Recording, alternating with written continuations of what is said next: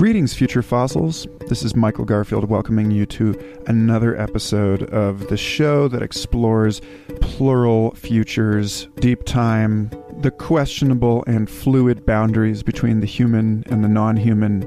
It's understandable that in a time as metamorphic and centrifugal as our own, a time when the planetary scale of human society and cultural activity invites deeply disconcerting speculations and an unflinching gaze into and embrace of the wicked problems that face us.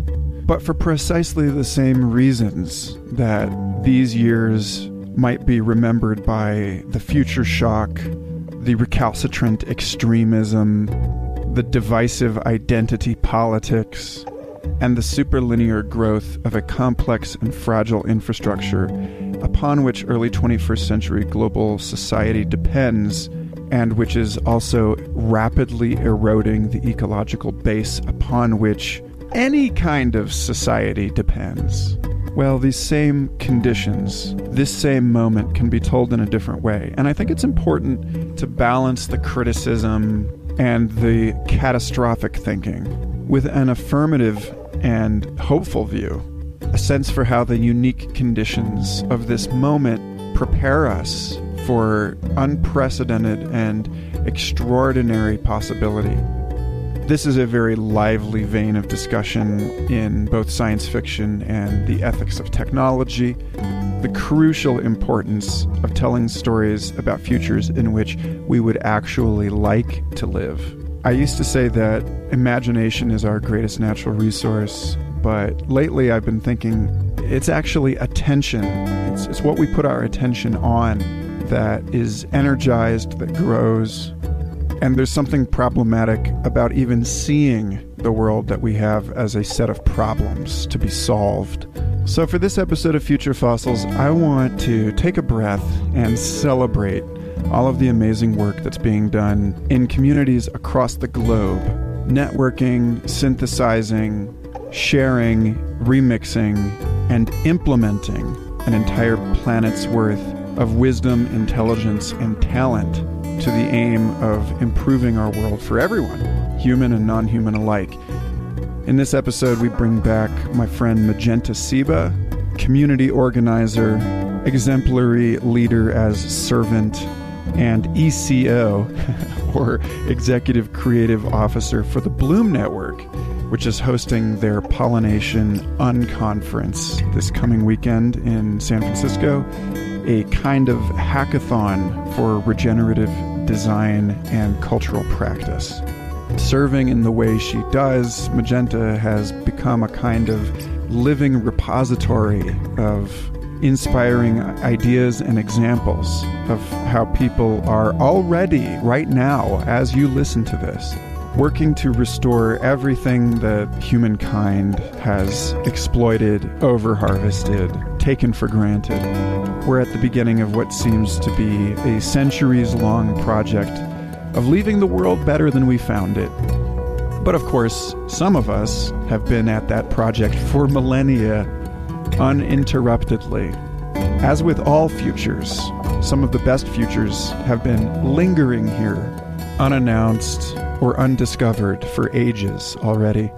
And in this sense, I see my work and Magenta's as deeply aligned, just doing our part to help people with good ideas get those ideas to everyone who would benefit to serve by weaving as a new planet wide ecosystem of best practices emerges out of the chaos and confusion of the decline of late capitalism.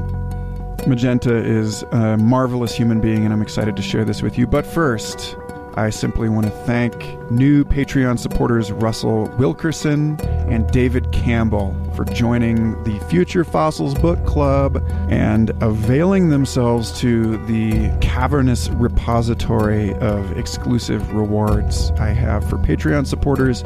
A deep and sincere thank you to everyone who has been supporting me and this show on Patreon. It's helping me keep it independent. It's helping me find the time to do this amidst my numerous other jobs. It keeps this show free of advertisements. And crucially, it means that I'm not beholden to playing the social maneuvering game of so many podcasters, trying to get celebrity guests on the show and grow their audience. A listener supported program means I'm able to maintain total integrity for you in picking out the guests and the discussion topics that I think matter, not just the ones that'll score a bunch of extra listeners.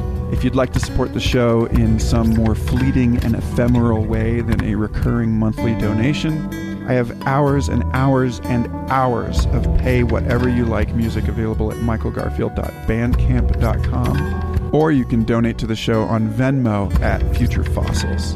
Thank you so much for listening. I'm really excited to share this conversation with you, which really is just the very tiniest tip of the amazing worldwide community of communities that is the Bloom Network and the wisdom, intelligence, and creativity that it carries.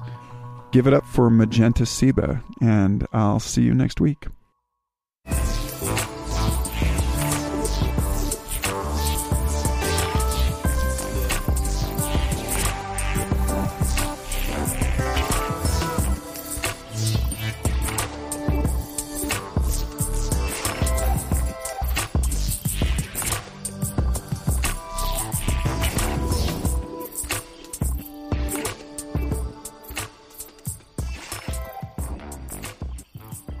Magenta. It's exciting to have you on the show for the third time, although only the second time that anyone's going to hear. so we had this, you know, we're this is actually kind of an old theme on the show that we have uh, lots of lost or renegotiated recordings, and you know, I think that both of us agree that that this is uh, a conversation that was full of so many excellent ideas, but it could have been had much more efficiently than our last call, which was like half personal catch up. So it's a pleasure to have you back on the show. Thank you. I'm happy to be here, and I was so happy to catch up with you. It had been a long time, and we both had a a, a lot of things that ch- changed in our lives and our well, kind of work and uh, cognitive and art lives as well. Indeed. You know, I think the the right place to start this is simply by vocally admiring how far you have come since we met and how awesome it is to see you step into these positions of leadership and to watch your role within the Bloom network do what it does, namely bloom over the last few years and to see to see you in uh, such a position of, of service to this international network of badasses. So why don't we start there? What what exactly do you do for the Bloom Network, and what is the Bloom Network? Sure. Um, the short version is I'm pretty much kind of our backend engineer, kind of our backend systems engineer, which maybe I'll explain in a second. Um, so, Bloom Network is basically an international community of what we call regenerative culture makers. So, it's people who are in their companies and in their neighborhoods and in the way they are with people trying to shift the way that we are as a society toward greater resilience, um, more anti fragility, uh, creating the conditions for more life and energy to circulate.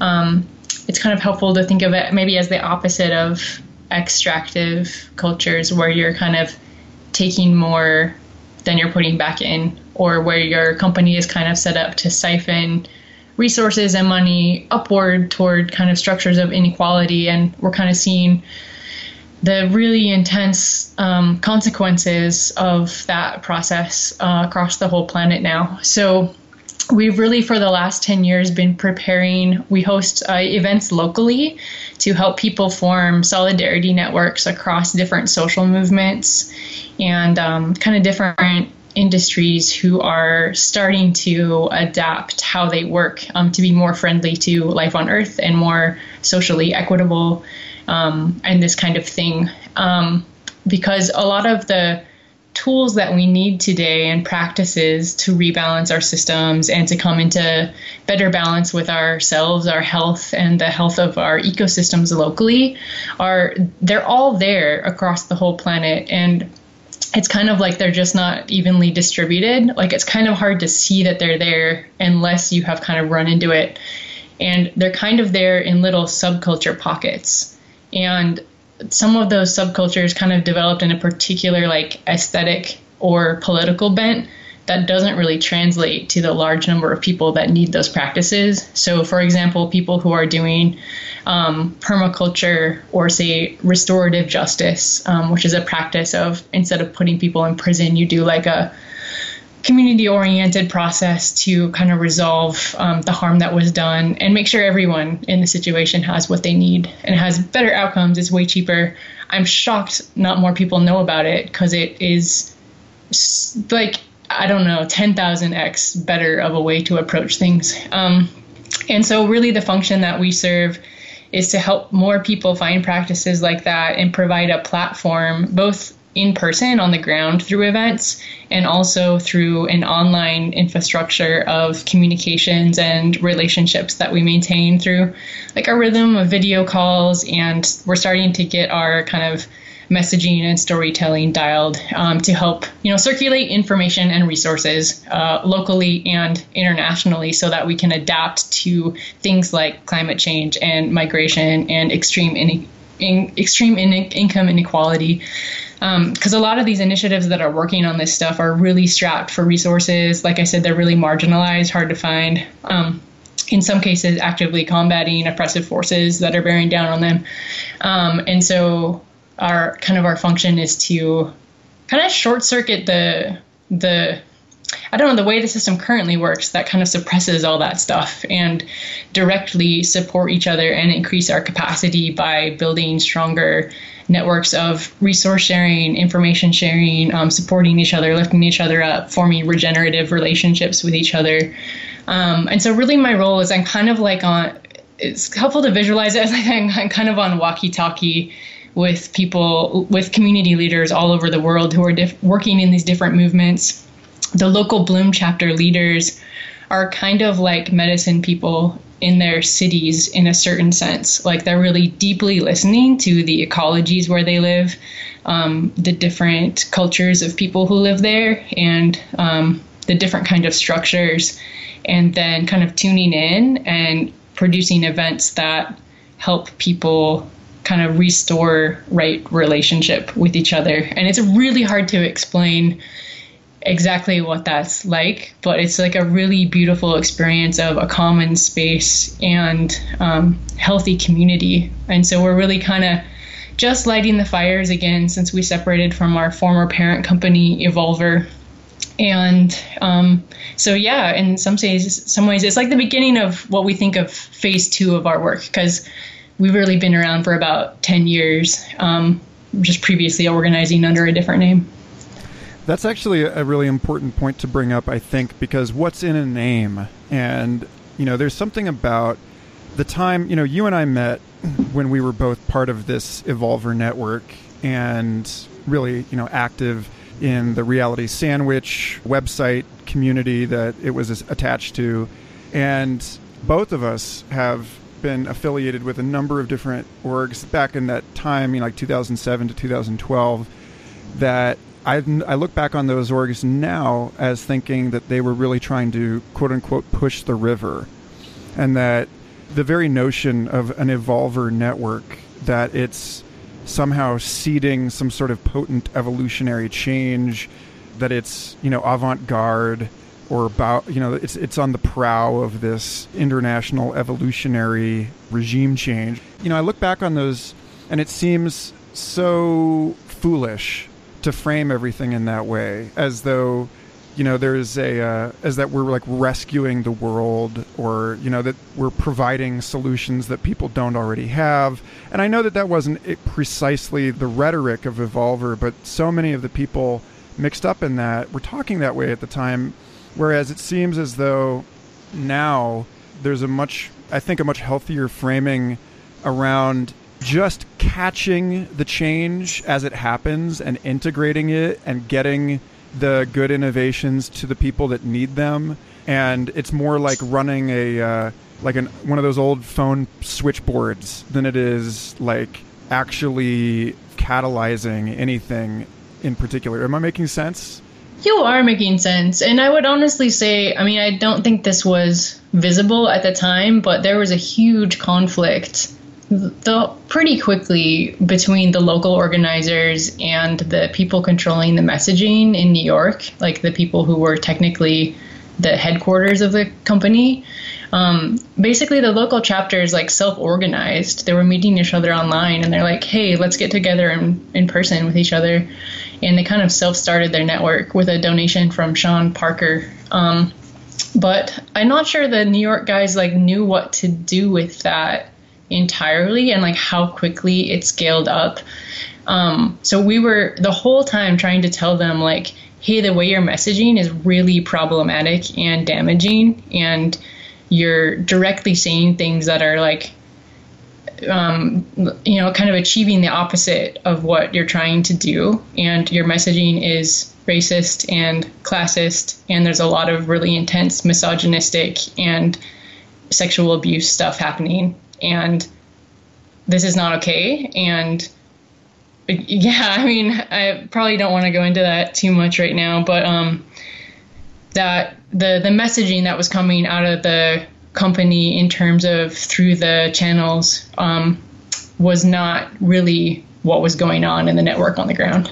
Well, you know, I think that, you know what what I want to point to more than any kind of critique of what Evolver was or what it became is simply that it feels as though that the changes that have been made in rebooting this as the Bloom Network are a lot more honest to the type of work that's being done and the paradigm in which it is understood. Namely, I think that you know the dominant sort of metaphor for all of this has been the mycelial rhizome, and even beyond sort of the grassroots networking, it's this notion of global, biomimetic, distributed, decentralized, and emergent in that respect, and that there's there's something a lot more horizontal and a lot more ecologically inspired in thinking about it in terms of you know the old Chinese adage "let a hundred flowers bloom," than in imagining that we are sort of doing anything to precipitate what most historians would recognize as as something that is so vast and so complex that it, there's no way that we can point to any group of people as having been the cause of it. So, at any rate, I would like to spend most of this call with you digging into the various ways in which regenerative thinking and design are manifesting. You listed a couple at the beginning, but I'd love to click on that and open it up, as it were. Sure. So, I guess the first thing is, you know, how does this thinking manifest in these different uh, terrains? And one of the first and, and most interesting, I think, in terms of trying to organize this conversation in a, in a meaningful way, would be to talk about the software development projects that the Bloom Network is taking on and how the way that those projects are coming together is an expression of this kind of thinking. Oh, yeah. Um, I can do my best there. We're actually. Um, we're producing a hackathon in San Francisco next weekend, um, August 17th and 18th. It's called Pollination. Um, and we'll be doing, um, I think, a full on like roadmap after that. But I can kind of explain what's happening at the moment. So, we ideally would not like to take on building out the tools ourselves. I, what's kind of happening is that there are different crews that are building different pieces of critical infrastructure for this more decentralized network, multi entity, like community owned, co- in a lot of cases, actually cooperative. Um, like ecosystem of initiatives and organizations and businesses and freelancers and everything. Um, so a few of the critical pieces of infrastructure Um, so there's these things called DAOs or decentralized autonomous organizations. Um, they are possibly more aptly named uh, smart organizations because they run on what are called smart contracts that automate permissions and um, the execution of contracts and financial uh, transactions and stuff like that. Um, and so this is there's a few, and this is happening on different blockchains. So um, Ethereum is the uh, t- the tool that we're probably going to get set up on is called Aragon. It's built on Ethereum, and they're building the world's first what's called digital jurisdiction. So that means the companies that form there are digitally native, um, and it's possible to distribute money and make decisions across different countries um, very quickly and efficiently and with higher fidelity of um, kind of deeper wisdom uh, in terms of how voting it, it's possible to do voting in the blockchain with like much more sophisticated permissions and kind of allocation structures. Um, it, yeah without getting too much into the details there's kind of a primer on our website called what is a dao dao um, that'll give you kind of an intro. Um, so that uh, in, this is basically enabling um, one one of the the I I don't want to quite say breakdown, but one of the changes that's happening in organization and company structures as it becomes more possible to work from home and as we're pushed into the need to collaborate across different organizations and different sectors. So, for example, um, corporations and nonprofits and grassroots communities are often needing to collaborate because of the severity of the environmental um, situations that we're starting to face. Um, and also with machine intelligence and everything, there's just a technological advance- advancement that is pushing the limits of how our kind of siloed entity structures have arisen over history um, in terms of you know dominant kind of colonialist structures, but that's a separate topic. Um, so yeah, Aragon is a thing. Um, there's a couple other companies that are building thing. Uh, t- what's the other company's name? Um, starts with a C. Colony is another DAO structure, but it's basically you can. What's happening through Bloom Network is we're actually weaving together the business models of these different regenerative crews that are coming together, and so you're you're able to um, almost like automate how the uh, finances get sent in those structures. And like I said, through through blockchain and cryptocurrency, the transaction is nearly instant. Whereas if I send a wire to Australia, there's at least three days delay, I think, um, and there's a pretty high fee. And so it's way less expensive to do it through cryptocurrency. It's instant. Um, you can do it to places that don't have banking infrastructure, which is actually a lot of the world. Um, and it enables kinds of freedom and political resistance as well. Um, because it's possible for a lot of those channels to be encrypted. So that's a kind of a separate topic. And sometimes sometimes I describe my role with Bloom Network as a very strange version of a security person, both because of um, the kind of political activism things, but also in terms of like community structures and how do you build organizations that are resistant to power abuse. And I think that's what we're. Be- it's interesting. Like it was really valuable what we experienced through Evolver because we saw the just the normal patterns of companies, honestly, and like leadership infrastructures, and um, kind of learned okay how we, we i mean we spent like four years designing. How do we build a structure that enables the right kinds of leadership so that indigenous people's leadership is included and listened to and so that um, the bioregional wellness of a region has primacy over a company that theoretically could destabilize that. Um, and how do you set those kinds of like permissions and then the cultural things in place? So, um, like, how do you address when a conflict comes up in community in a way where you address it head on in the moment? And if uh, you know, if a person, it's some kind of trauma they have coming up, you have the healer support that they need to move through that. Or if someone's, you know, just has like blindness in terms of how they are being abusive or oppressive, you have the community tools to unpack that together and, you know, take that person aside and kind of help them um, come into good relationship with community without being culty about it. um, so that's a couple of the things. Um, there's another tool we're looking at using called uh, Profinder, um, which is a software that uses augmented intelligence to efficiently match expertise across different um, disciplines. So it's usually used within one very giant corporation to match talent across departments that might not be talking to each other. So if they're like, we need this super hyper specialist to work on this project, you know, our division here in this other city has them on this project, and the AI basically learns over time from the skill sets that people have to match. Like, oh, you're looking for X, and we realize you probably don't have the vocabulary to know that in this person's language, that is actually B, C, and D. So we're going to add those search terms to the system for you so that you can find it, um, which I think is really interesting. And I, so they made an open instance of that called Global Change Collective.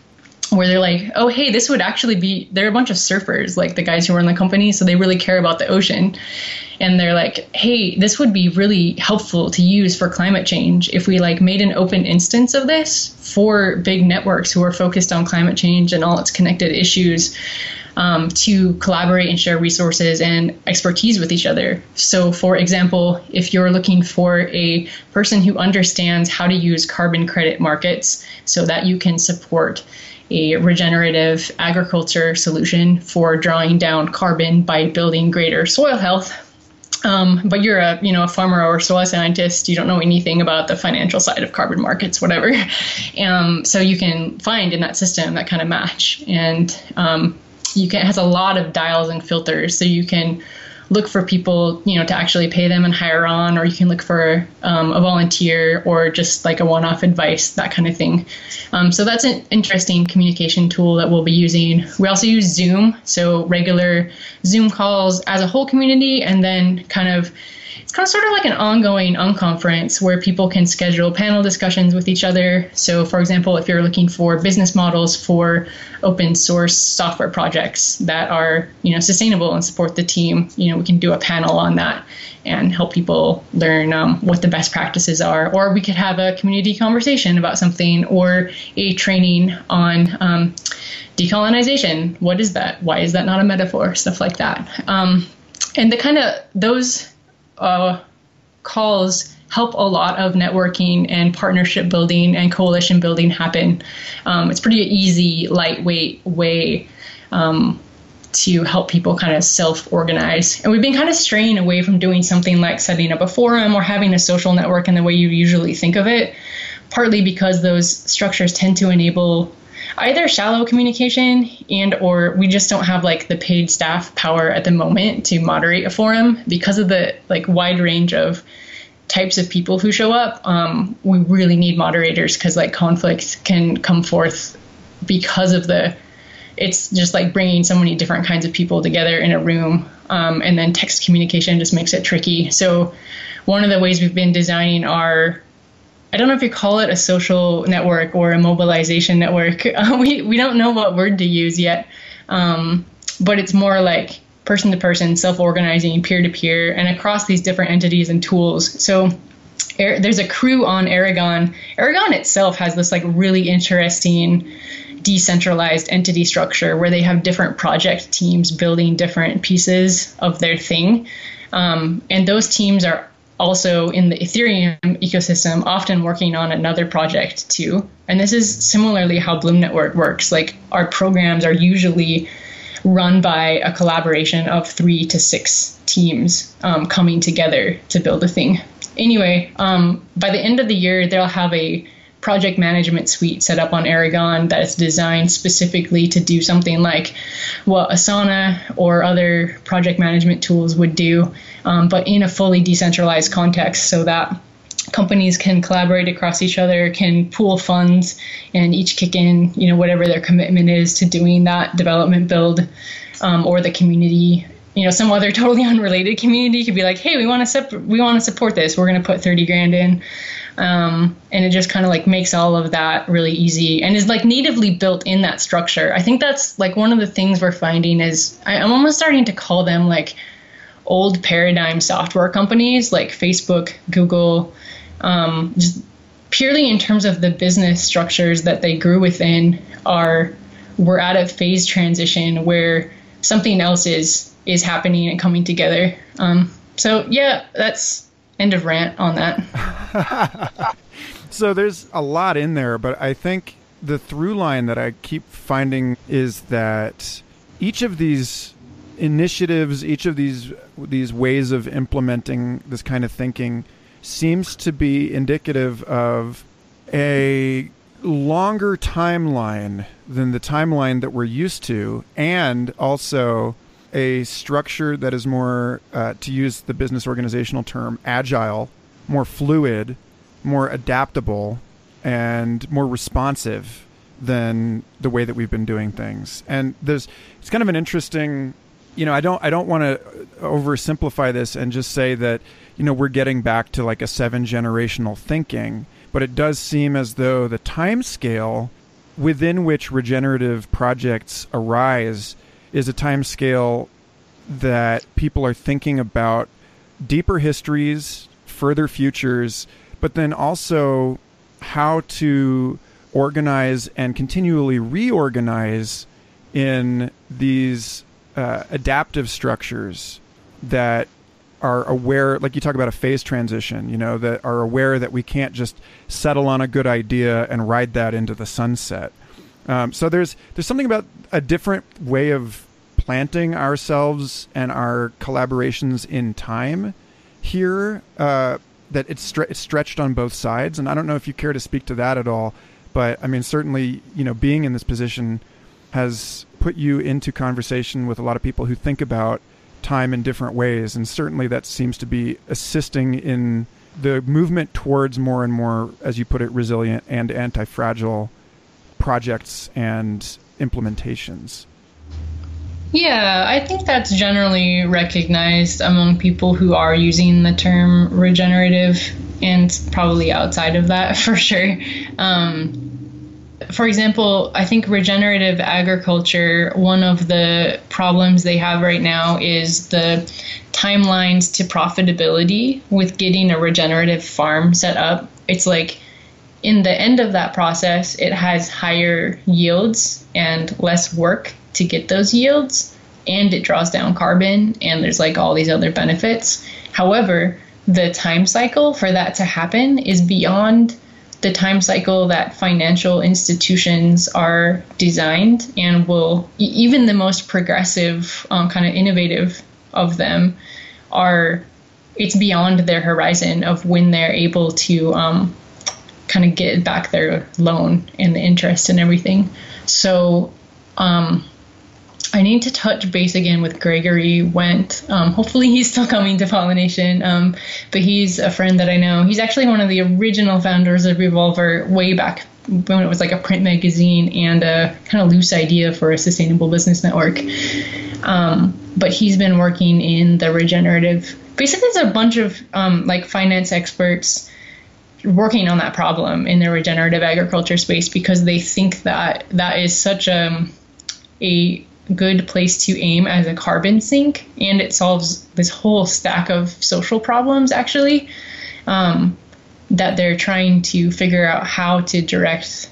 I think it's something like three trillion dollars. I can't remember the amount, but they have like done those calculations of like what's needed um, to do the scale of that piece of what's possible to um, help draw carbon down and rebalance the biosphere.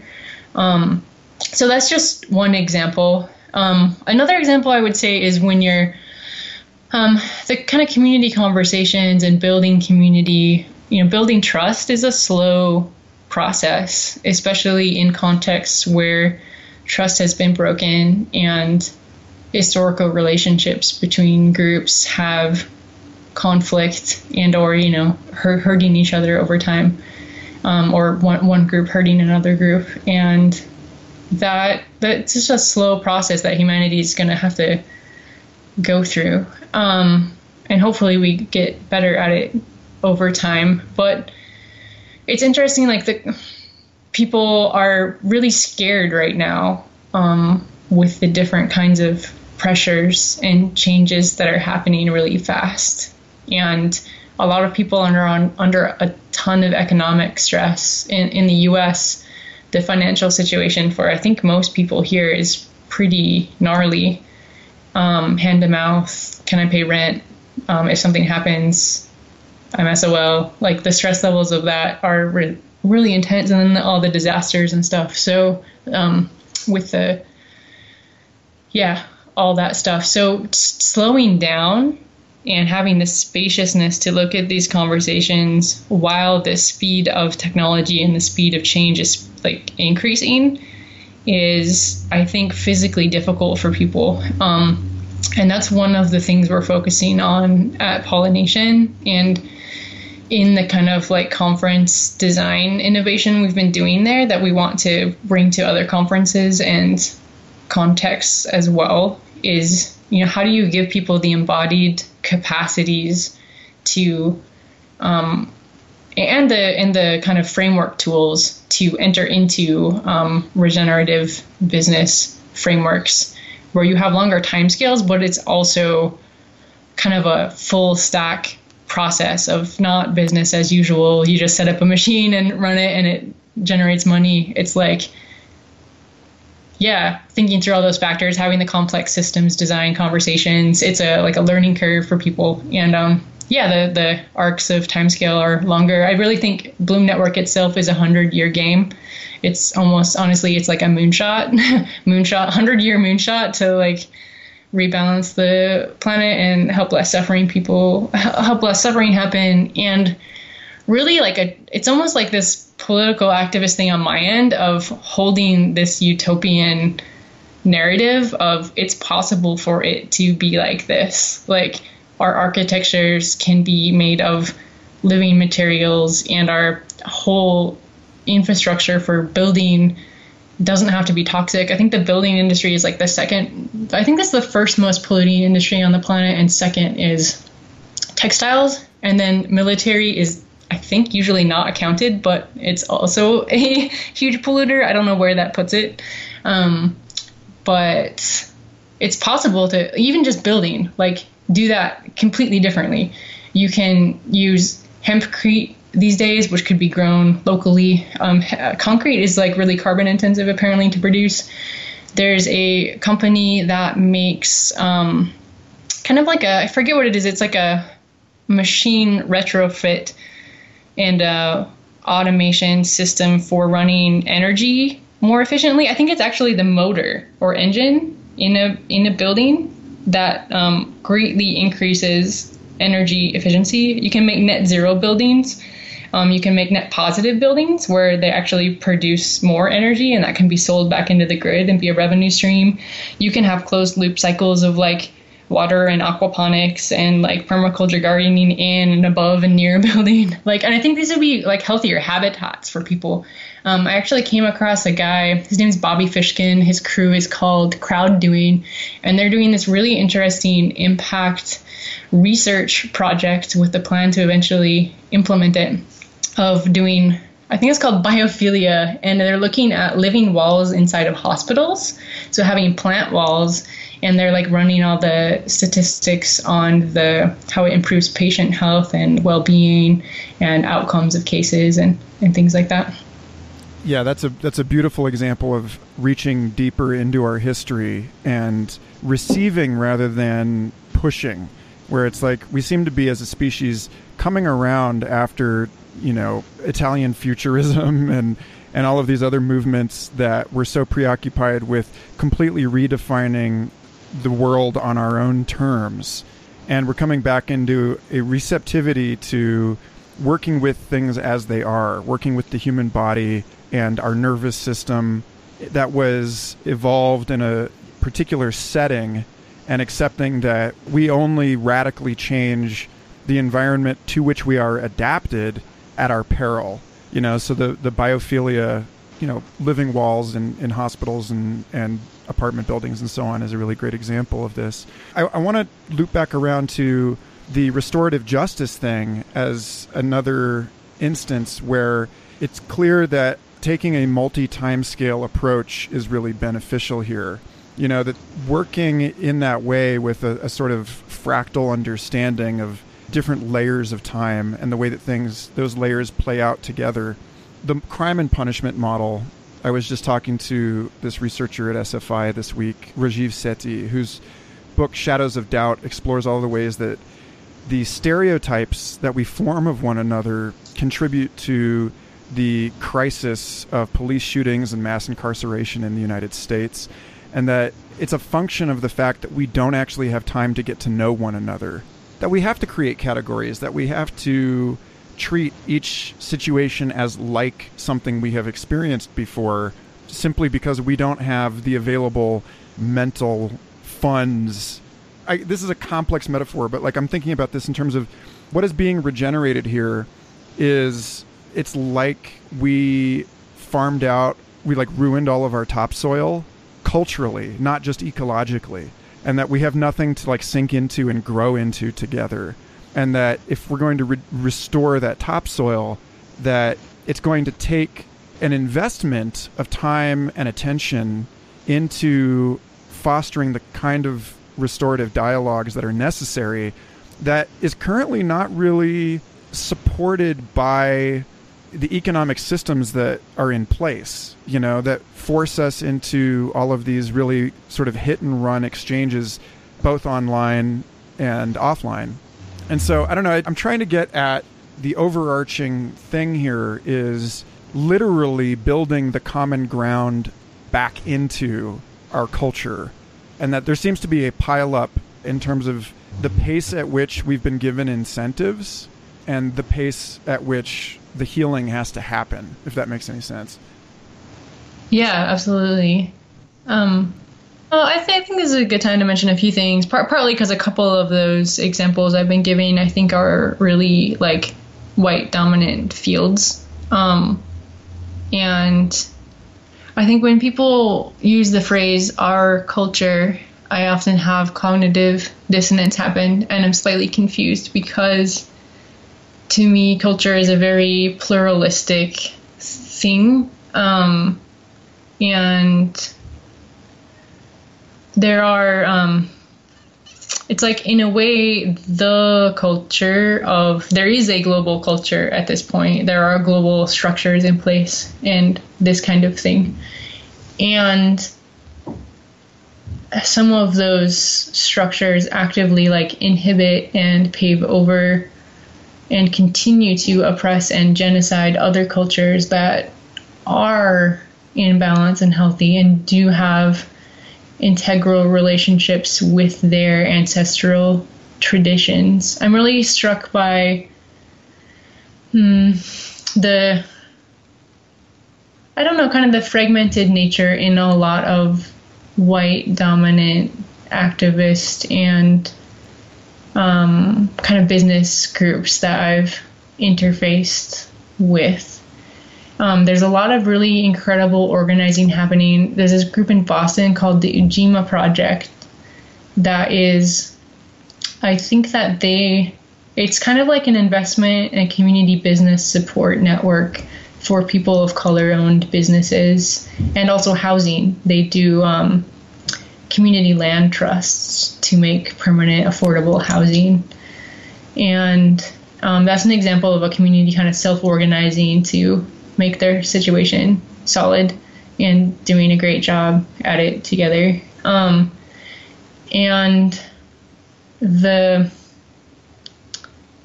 yeah, the I don't know what I don't know what it looks like in the end to kind of I don't a few threads like I know some of the healing white folks have to do is like the degree to which our connection with nature culturally was completely decimated by people who grabbed power through the church and used that to burn all of the medicine women.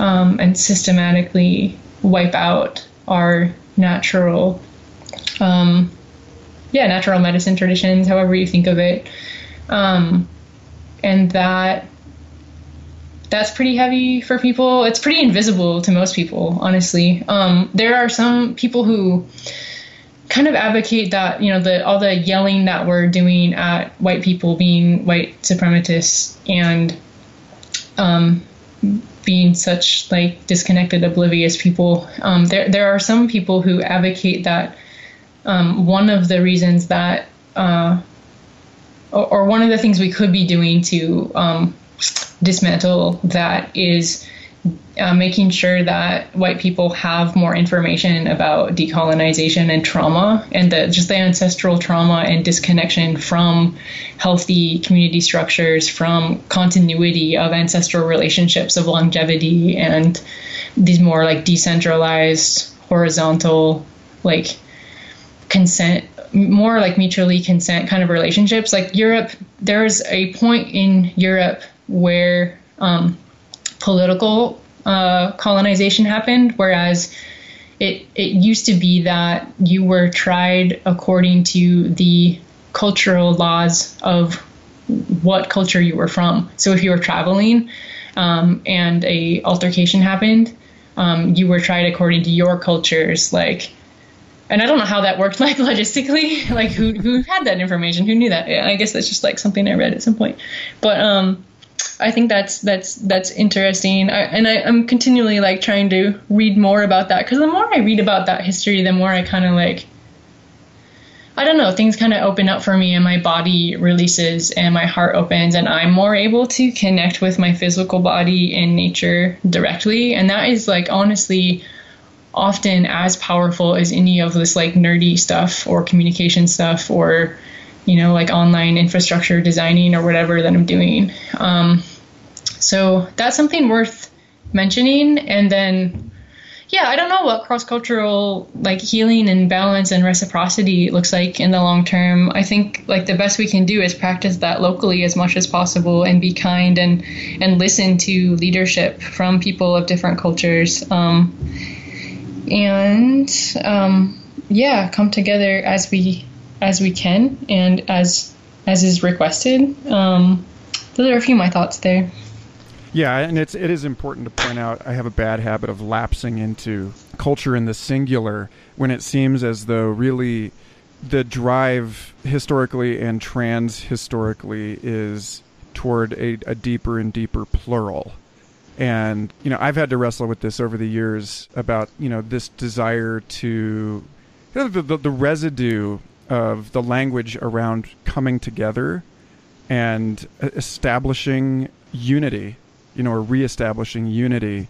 For example, I wonder as we think about, you know, what the future of human life off world might be, you know, is it really even a good idea for us to yearn toward some sort of Star Trek Federation of Planets type thing you know, especially when we know that global standards have more or less, you know, in many cases, historically been a, a disaster. You know, uh, monocropping, the hyper-connected global financial market in which one failure in one place can cascade and, and ruin everything everywhere. And so, yeah, I, I, I just, I'm curious, you know, whether you can sort of, because this is such a complex multi slash transcultural consideration, what, if anything, you could point to as the singular common ground for all of these people throughout the network in terms of the shared values and the shared hopes and dreams that are held? Yeah. Let's see. I can never remember that. I, at some point, I wrote four goals for us. I know that based on like really deep listening from everyone. Um, and I know that one of them is redistributing wealth um, because I think that will full stack kind of address a lot of things. It's like a good place to kind of aim. Um, but the, the first thing that came to mind, uh, and it's actually what our the Bloom Network logo is a picture of. It, it's like this really long process of trying to find the right symbol. Um, but it's actually a visualization of the the feeling of like direct physical relationship with people in community, like literally how you can feel each other and how the actions that you take ripple out into your community, like not just the human community, but the plants and animals and soil and air and everything around you, the water. Um, and there, I think there is a shared harmony or intent for that in Bloom Network in coming to a place of hearing each other and feeling each other in that place and having reciprocity and respect and symbiotic relationships. So recognizing the the the I want to say the word pattern in, in that I don't quite know how to explain it, but of n- nurturing life together, of nurturing one another, um, and being that way in community. I think that's a really high leverage point and it's it's just like a you know a physical and kind of like way of being sort of thing. Um, but in societal structures that have so many walls and barriers around people um, being together in that way or corporate or governance structures where our whole body and our relationship with the ground is not like acknowledged and honored and designed for and included and cared for. Um, that is one of the the big flips that needs to happen. Um, I think that's maybe like one reason why it's so hard for us to kind of talk about Bloom Network and what's really going on there because it is it is like in a way just like a very physical like community relationships kind of thing and like abstracting that is hard. mm. So whose perspective is unwittingly missing from this conversation? If you know obviously and rightly you know you're you're sort of uncomfortable abstracting on behalf of the entire network. How do we compress or is compressibility even desirable here? Yeah i think that's really helpful for me to hear you say that because more and more i think we're about to kind of switch the lights on through bloom network of like the point the whole time has been just to like release the potential of people to speak directly through it. It's not like we're just trying to platform a few thought leaders or whatever. It's like we're just building an infrastructure for people to communicate with each other and share resources and share love and art and nurturing and inspiration and um because culture like the, the the way in which we sometimes use that word like monoculture maybe like pop culture and stuff it just it it could be so much more interesting and fulfilling and loving and beautiful. And there's like so many infinite ceilings we haven't even explored yet together um, arguably in the I don't know maybe in the past and in other timelines and stuff. There I I have met Shipibo people who they definitely go to places that I one day would love to learn Shipibo so that I can even enter into that conversation a little bit with them. Um, but uh, yeah, I mean, I just want to segue into like how much indigenous languages are freaking awesome, and if you can hear them and hear the native people near you speaking their language, like it. Oh man, there, there's that's so awesome. I love how I love how I love listening to other languages. I love li- love listening to other people's voices and perspectives and like that act of listening to each other rather than talking at each other or trying to um, you know make each other act a certain way through our agenda like that the act of receptive listening and having social structures where we are audible to each other in healthy ways. Um, i think that is my answer to your question. Well that kind of obviates the question I normally end this show with in an interesting way because ordinarily I end by asking how things might change for you if you take the future as a given, as a real thing, as a thing that exists, and therefore the people in it are are not just some sort of abstract possibility. but are present in the way that you know the the ancestors are present in this conversation. And how does that change the conversation? You know normally i ask folks like what might they say? But it does sound to me like you'd be more inclined to listen. I don't know. What do you think? Oh i like that. Yeah there's actually a um there is a practice called constellation therapy and there is a version of it called systemic constellation. Um, very few people practice that, but I think they're mostly on the East Coast, the Northeast of the US um, so far. But one of the things they have you do is you like pair up and embody um, the person is, I think, your grandchild. And then I think you trade or you go around in the circle and pair with like a different person. And then you I think you just stare at that person and then experience what your life with that person is like, kind of like your future ancestor. Um, and it's totally silent, and then you, you talk about it afterward. But um, just FYI, that, that practice exists. Um, yeah, that's fun. I mean, that makes me also think about meditating on that, I guess. Um, so kind of supporting myself because this work is like really, really fucking hard and intense and bi- like big. It's a big load. Um, so I think that,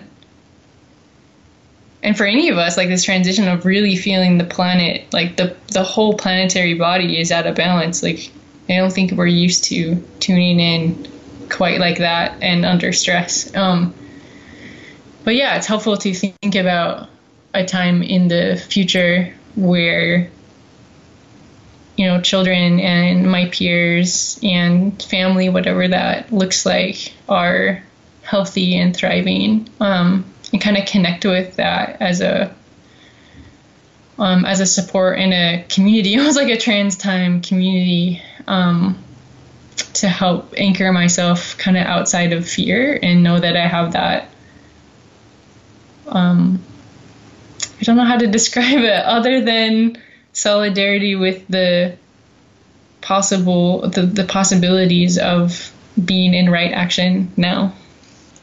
Well, I'll take that. That's a great answer. Where would you send people who are interested in learning more, who would like to get more involved? Let's see. So, Bloom Network's website is a good resource. Um, within a month or two after pollination, it's going to be a much more robust resource. We'll have a lot of our wiki fleshed out and stuff like that.